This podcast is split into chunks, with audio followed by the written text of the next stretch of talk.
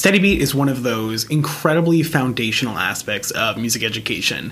And if you don't have steady beat, and if your students aren't able to access their steady beat and develop the understanding of a steady beat, you're going to really struggle with pretty much every concept after that. So today we're going to be diving into steady beat, my favorite ways to teach it, and some ways to overcome some common struggles when teaching steady beat to your students. You're listening to That Music Podcast with Bryson Tarbett, the curriculum designer and educational consultant behind That Music Teacher and the Elementary Music Summit. Each week, Bryson and his guests will dive into the reality of being an elementary music teacher and how music can truly be transformative in the lives of the students you serve. Show notes and resources mentioned in this episode can be found at thatmusicteacher.com.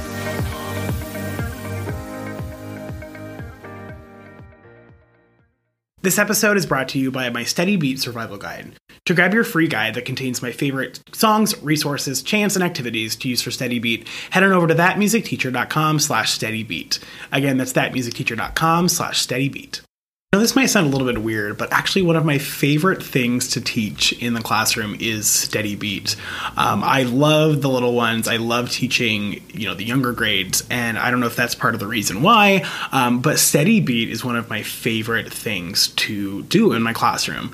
And thankfully so, because steady beat is so incredibly important when it comes to developing the foundational skills of music making in our students. I mean, if you think about it, you know, if your students really don't have a solid understanding of steady beat and things like that, they're really going to struggle with one sound versus two sounds on a beat. They're really going to struggle with rhythm. They're really going to struggle with note duration. Placing the proper value on teaching steady beat in the classroom, I think it's a really good investment that we can make in our students and in our curriculum so that we can be successful later on.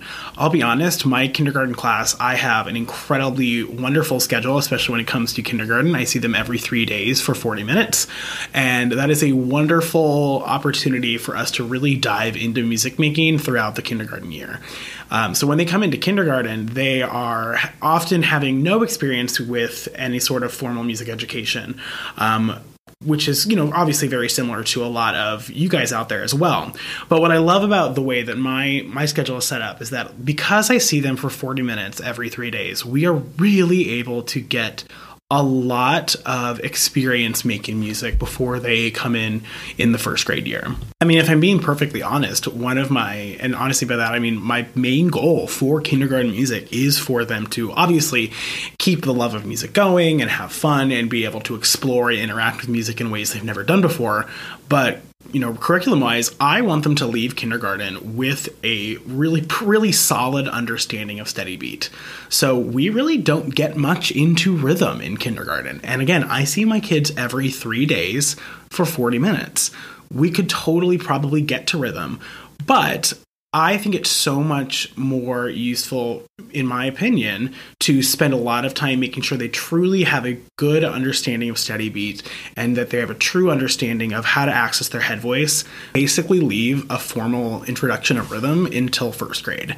Now, obviously, you know, I can kind of take the, the the the rooms, the kids that I have, and kind of understand that hey, if they might be ready towards the end of the year to start doing some rhythm prep. Uh, but honestly, my main goal for kindergarten is for them to be able to access their head voice and for them to have an understanding of steady beat. Let's talk about some of my favorite ways to do steady beat because there are a bunch that I absolutely love. And like I said, and like I've said before, and I will probably keep saying, um, is that this is such a foundational aspect of music education that I really think that we need to spend a lot of time thinking about it. So, one of my favorite ways to do steady beat is to just have them use it in their body somehow, whether that be marching it, whether that be keeping their spider fingers, the steady beat on their knees, whether it be them saying, All right, we just kept our, our spider finger beat on them, or we kept our spider fingers on their knees. Where else could we keep it? And they keep it on their head while they're singing, or they keep it on their feet, or they keep it on their chest, whatever. Allowing them to have that physical, tactile approach of, of, of feeling the beat and giving the beat is a wonderful way to allow them to experience the beat, but also I can look and see who's struggling and who's able to show the beat and who's not. Um, but there are some common pitfalls that you need to come into when you're doing things like that. Uh, kindergartners often struggle with impulse control, and obviously they like to move fast. So if you're trying to have them do a slow beat, that's probably not going to be helpful. So if you want them to be able to show the beat that they are feeling, you're going to have to use that micro beat. You're going to have to make sure that you're not going mouse, mousey, little little mousey. Because if you're going that slow, you're going to lose them. Uh, every once in a while, you might be able to do it, and you might be able to do it for a few beats, but you're not going to be able to get through the whole song going that fat, that that slow. Um, so, for instance, if I were going to have my students keep the beat on their knees for mouse mousey, I would go somewhere around this speed. Mouse mousey, little mousey, hurry, hurry, do, and have them keep that beat on their knees and see what I can see. And like, all right, are we all able to keep the beat on their knees? Are some of us going really, really fast? Are some of us doing the rhythm? Are some of us matching the words? That's kind of where I'm getting a lot of the information. Is just just like observing what is going on in my classroom as we're doing it. A wonderful way to enforce reinforce that steady beat is using drums. I love drums. What kindergartner isn't going to like a drum? Um, I have gathering drums in my classroom. I have four of them, and they're wonderful because I can have four or five kids, um, or six even if I need to, on a drum, and they can keep the beat. And it's loud, it's a little chaotic, but once the kids get used to using the instruments and you get used to, all right, we're not just making noise. We're actually, you know, we're doing this for a very specific purpose. That's where we can really get that steady beat. Um, so we have a lot of I do a lot of practice using those those gathering drums to allow the students to keep the steady beat. So a way that I will do that is the first time where all right, I'm going to sing the song, you're going to keep the beat. Once they're able to do that, then we're going to sing the song together while they keep the beat. And then the last step was, all right, they're going to keep the beat and sing it, and I'm not going to do anything. And that's kind of that gradual release method where we're starting all together. I'm giving them more and more of the ownership of what we're doing, and then I'm kind of backing away and kind of giving them the reins. This is a little different than the other ways that I've talked about so far about steady beat, but I love using chants. I think getting that melodic aspect and just kind of putting on the back burner for a little bit really allows us to focus in on the beat of it rather than kind of misconstruing the the beat and then the melodic contour and things like that. So I use a lot of chants in kindergarten, especially early in the year, earlier in the year kindergarten. Uh, one of my favorite chants is BB Bumblebee. The kids love it. I have fifth graders that still ask for BB Bumblebee, um, but it goes like this: it goes B B Bumblebee stung a man upon his knee, stung a pig upon his snout. I declare that you are out it's an elimination game. It's a lot of fun, um, and it really has that steady beat going on. You can use that with drums. You can use that with you know keeping the beat on your body. And then there's a great game where you use a beat puppet, and you're basically just you're going around, and then I declare that you are out buzz, buzz, buzz. And if a student gets buzzed, they have to sit down. The kids love it. Um, little aside about this, there's a wonderful book called Fred the Bee by Callie Burnett, um, which kind of takes the BB Bumblebee and takes it into a little bit of a different story. Um, that's a great one. Just a little uh, shameless plug there for Callie, um, another former music teacher who's an amazing person. Another one of my favorite ways to have students experience the beat and kind of show me the beat, um, which is a great way for assessment on the beat, is definitely a little bit more of my Kodály side uh, showing, but basically putting iconic notation on the board in a grid. Uh, so whether it be stars for Starlight or crowns for Queen Queen Caroline or even just hearts, and having the students point and making sure that they're getting going through all the stars or all the all the icons and making sure when they get to the end they're at the end of the song. So when they get to the end of the song they don't want to have any extra hearts but they also don't want to be you know they don't want to run out of hearts before. Um, that's a great way we do that with like beat boards on um, as a class and then we'll get the pointer up on the chalkboard and they'll keep the beat as they move along. Um, what's a great way if when you're doing having if you have one person up on the on the board have all the students point. So I used to like to tell them, all right, I want you to take your finger and you pull it out. And now it's a really, really long finger, and you're going to point along with us as um, Johnny over here points with the pointer on the chalkboard. Um, so not only is that, is that really good way to assess whether Johnny is able to do it, you're able to kind of see where everyone else in the class is a little bit informally, just by kind of watching them and seeing where they are at Again, this is going to be kind of my Kodály side showing, but I actually don't use the word beat when I'm first talking about um, the steady beat. Um, and this is totally up to you. I'm not saying you have to do this. This is, I know there's a whole thing about it. Um, but I like to talk about how, I mean, are we saying steady or unsteady? Because we talk a lot in kindergarten, we talk a lot bit about those comparatives. You know, are we doing it loud or quiet? Are we doing it fast or slow, high or low? And then I like to do steady or unsteady. Um, and I like to bring it back, especially when I'm getting closer towards officially saying, hey, this is the thing that we've called steady. It's the beat. The music has beat.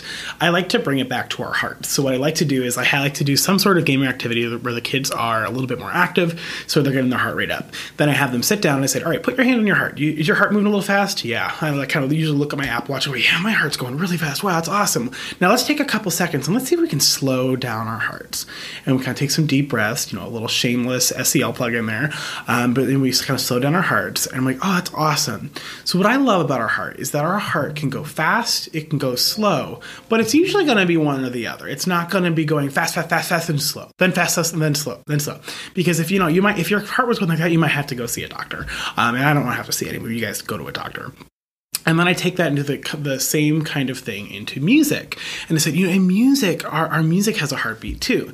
And our music can be fast or it can be slow, like we've talked about before, but we always wanted to kind of pick one. We don't want it to kind of keep going back and forth. We don't want to go beep, beep, bumblebee stung a man upon his knees. So, you know, like we don't want it, we don't want it to go fast, then slow, then slow, then fast. Be, that would just be too complicated.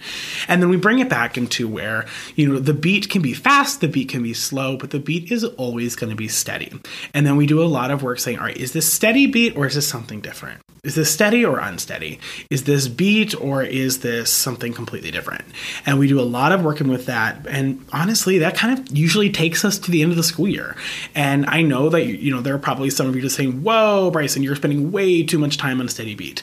But my my professional opinion is, especially with the kids that I serve currently, I would much rather them come into first grade and have a really solid understanding of steady beat than me pushing in and saying, all right, this is Ta and ti-ti in kindergarten, and then having them come into first grade, and everyone's kind of in different places. And there are still people who aren't quite understanding steady beat. We have some people that are obviously probably doing fine with Ta and ti-ti, but everyone's kind of, you know, that foundation isn't there. I would much, much rather have an incredibly firm foundation than for me to push ahead a little bit and not have everyone come along with us. So I could definitely talk about steady beat and my favorite ways to do steady beat for ages because, like I said, I love teaching steady beat. Um, but if you want to learn a little bit more about my favorite games, chants, activities, and songs for steady beat, uh, go ahead and download my free steady beat survival guide. It has a lot of my favorite songs and chants, including the games and different concepts they could be used for um, in, in like an ebook format. So to download that free guide, you head over to thatmusicteacher.com slash steady beat. I will also include that link in the show notes wherever you're listening now so you can download that that free guide. Um, but if you have any other questions about Steady Beat, or if you'd like to like chat me off, I would love for you to um, reach out to me, uh, send me an Instagram message. Um, even if you're like, hey, I disagree with you, let's talk about that. I want to have some more conversation, and I would love to continue this conversation off of the podcast. With that being said, I hope you have a wonderful rest of your week, and I will talk to you next time.